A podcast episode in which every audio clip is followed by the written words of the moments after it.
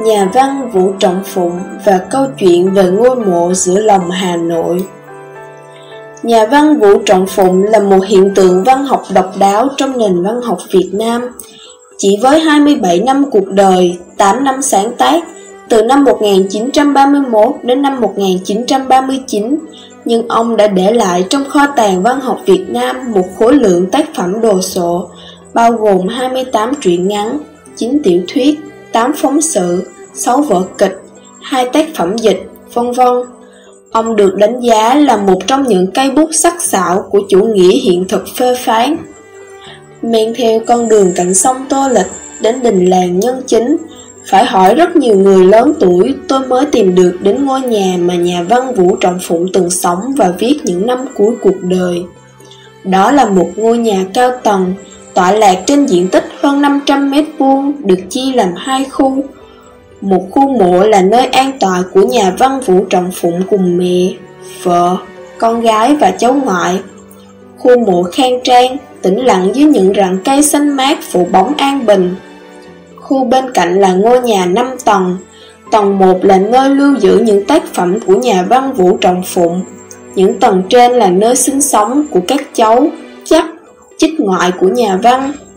Một phần khu nhà được chia ra để cho các cháu sinh viên thuê trọ, tăng thu nhập cho gia đình.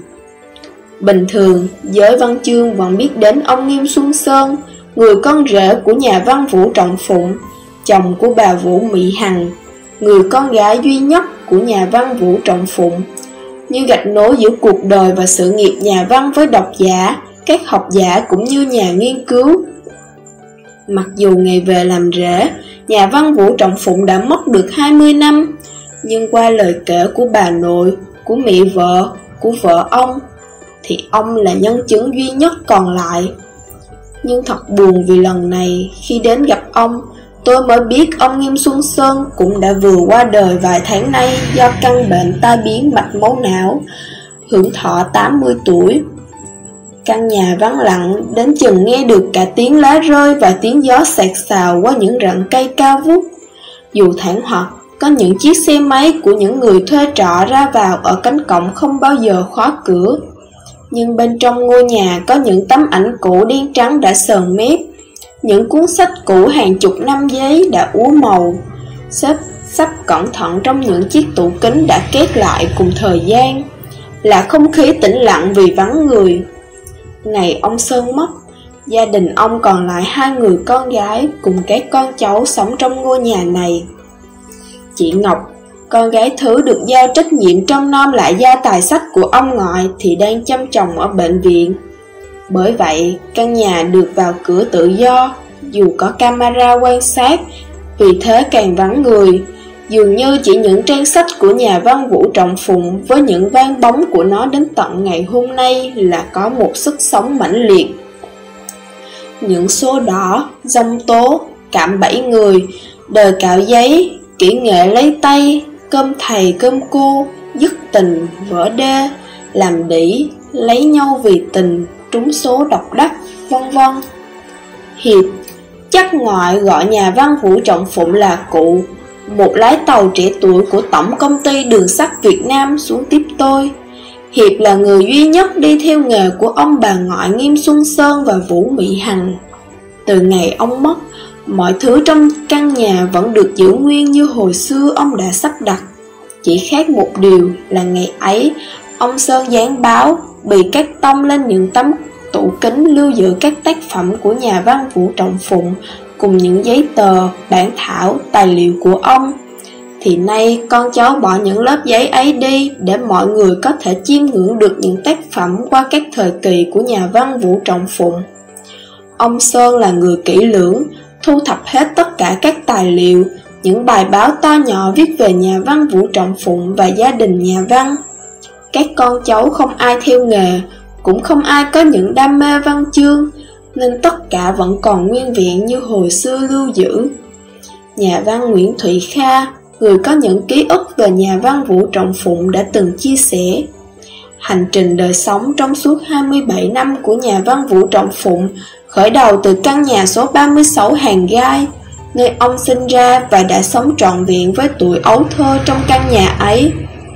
Thuở nhỏ, ông được gọi là cậu Tý, có lẽ vì ông sinh năm nhâm tý, một cô cha từ ngày chưa đầy tuổi ta, người mẹ gó đã tảo tần nuôi nấng đứa con trai độc nhất.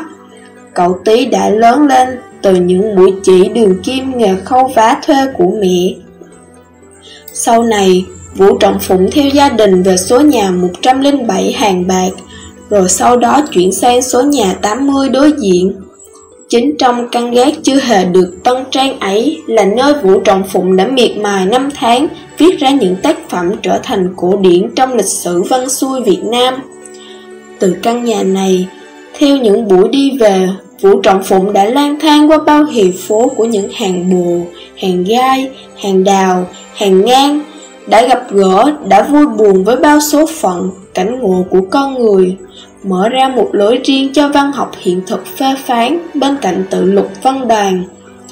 Ông đã từng nói rõ, các ông muốn tiểu thuyết cứ là tiểu thuyết. Tôi và các nhà văn cùng chí hướng như tôi muốn tiểu thuyết là sự thật ở đời. Trong nhiều tài liệu, các bạn văn chia sẻ nhà văn Vũ Trọng Phụng là một trong số các nhà văn nghèo nhất. Ở nơi quê quán, ông không có một tấc đất cắm dùi. Nhà văn Ngô Tất Tố từng kể, Hồi ông làm báo công an, đó là hồi quẩn bách nhất trong đời ông, vì báo công an chỉ là một cơ quan của anh em nhà văn nghèo giấm rau giấm bếp với nhau. Khi trả tiền in rồi, trong két còn tiền thừa mới trả cho người cầm bút. Thế nhưng, Vũ Trọng Phụng cũng không tỏ ra mình cần tiền. Mỗi khi ở Gia Lâm sang nhà báo, ông cứ cầm cuộn cuốc bộ đi, lại cuốc bộ về, hôm nào mỏi lắm mới đi một cuốc xe. Một điều quan trọng hơn nữa là đời ông luôn luôn túng thiếu nhưng không lúc nào ông tự đem sự túng thiếu của mình mà làm phiền lụy người nào. Dù khi túng thiếu đến cực điểm cũng vậy. Tuy nghèo khổ nhưng tài văn chương của ông đã sớm được bộc lộ. Từ năm 18 tuổi, ông đã trở thành cây bút có tiếng trên nhiều tờ báo. Hà Thành Ngọ Báo, Nhật Tân, Hà Nội Báo, Tiểu thuyết thứ năm, Đông Dương Tạp Chí, Tao Đàn Tạp Chí. Ông là người từng trải cảnh đời, tình người đến mức nhiều khi cay nghiệt, lại là người sống rất trung hậu, tình nghĩa, đầy trách nhiệm. Ông viết hàng loạt phóng sự, truyện ngắn, tiểu thuyết tình trường, nhưng ông lại rất ngây thơ về tình riêng.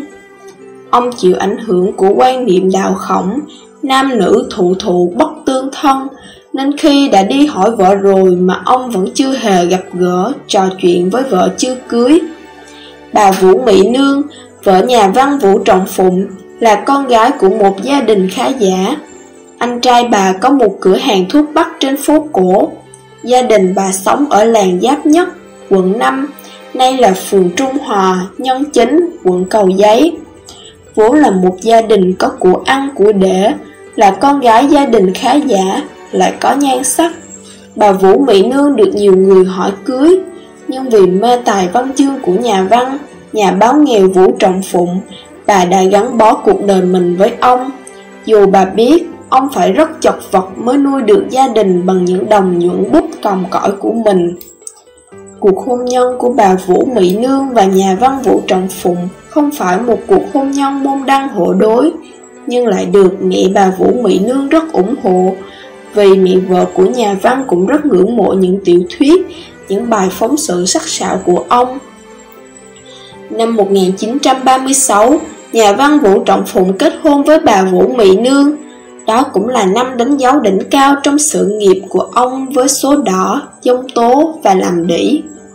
Theo lời ông Nghiêm Xuân Sơn thời còn sống kể lại, nhà văn Vũ Trọng Phụng là người có sức làm việc phi thường. Vì muốn có tiền cưới vợ, Ông đã cật lực làm việc ngày đêm và cho ra đời ba bộ tiểu thuyết nổi tiếng này. Tiền tổ chức đám cưới của ông, một đám cưới rất linh đình, có mặt gia đình, họ hàng và các bạn bè văn chương của ông, chính là lấy từ khoản tiền dụng bút ấy. Sau khi kết hôn, cuộc sống của gia đình nhà văn Vũ Trọng Phụng ngày càng khó khăn, nhất là khi con gái của ông, Vũ Mỹ Hằng chào đời. Nhà văn phải nuôi mẹ già, nuôi vợ và con gái, nên ngày đêm ăn uống kham khổ, làm việc đến mức lao lực. sức khỏe ngày càng hao mòn. Thương con gái và con rể, mẹ vợ đã cho vợ chồng ông về sống cùng trong trái nhà nhỏ ở làng Giáp Nhất. Đây cũng là nơi chứng kiến sự ra đời những tác phẩm cuối cùng của nhà văn và chứng kiến những ngày cuối đời ốm đau bệnh tật của ông. Vì lao lực để kiếm cái ăn nuôi cả gia đình, vì phải ăn uống kham khổ, Vũ Trọng Phụng đã mất khi mới 27 tuổi vì bệnh lao phổi. Nhà văn Ngọc Giao kể lại, cảnh nhà Vũ Trọng Phụng luôn luôn túng thiếu, đến nỗi ông phải nói với nhà in tân dân cho Vũ Trọng Phụng nhận sữa Morat lấy thêm món tiền nhỏ sinh sống, thuốc thang. Những năm sau đó, Vũ Trọng Phụng đạt bệnh, người rất yếu rồi. Ông Còng Lân gặp người chữa bản Morat, nhưng ông vẫn sửa rất cẩn thận, và có khi còn đề nghị tác giả thay cả đoạn văn dài.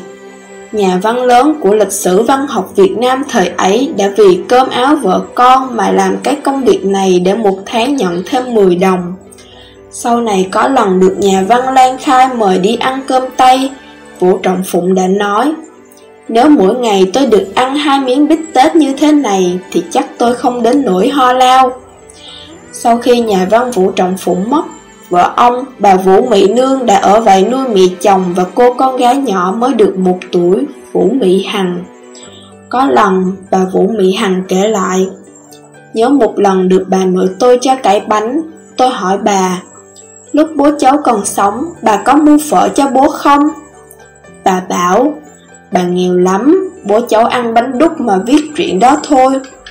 Bố tôi đã mất vì thiếu dinh dưỡng, Mẹ tôi cũng là người thiệt thòi vì bà chỉ sống thật sự bên cạnh chồng có hai tháng vì bố tôi thường đi thực tế để sáng tác. Nhà văn Vũ Trọng Phụng sống Long Đông, khi qua đời cũng nhiều phiên đổi dời. Ông mất năm 1939, được chôn cất ở Nghĩa Trang Hợp Thiện, rồi Nghĩa Trang Quán Dền. Mãi đến năm 1988, con gái Vũ Mỹ Hằng mới đưa ông về quy thổ vĩnh viễn tại mảnh vườn nhà mẹ vợ nhà văn tại làng giáp nhất hiện nay. Tên của ông cũng đã được đặt tên cho con đường cách nơi ông yên nghỉ chỉ chừng một km. Hồi còn sống, ông Nghiêm Xuân Sơn từng nói, gia đình bên vợ dường như có số đỏn mệnh. Nhà văn Vũ Trọng Phụng mất khi mới 27 tuổi. Vợ ông Sơn, bà Vũ Mỹ Nương cũng qua đời khi còn rất trẻ. Sau đó, ông Sơn còn phải chứng kiến sự ra đi của một người con trai và một người con gái. Cả cuộc đời ông dường như được sống để toàn tâm toàn ý lo cho trách nhiệm với gia đình họ Vũ. Và trước khi ra đi vào mấy tháng trước đây, ông vẫn đầy lo lắng vì khi ông mất đi, sẽ không có người chăm lo cho gia tài văn học đồ sộ của nhà văn Vũ Trọng Phụng.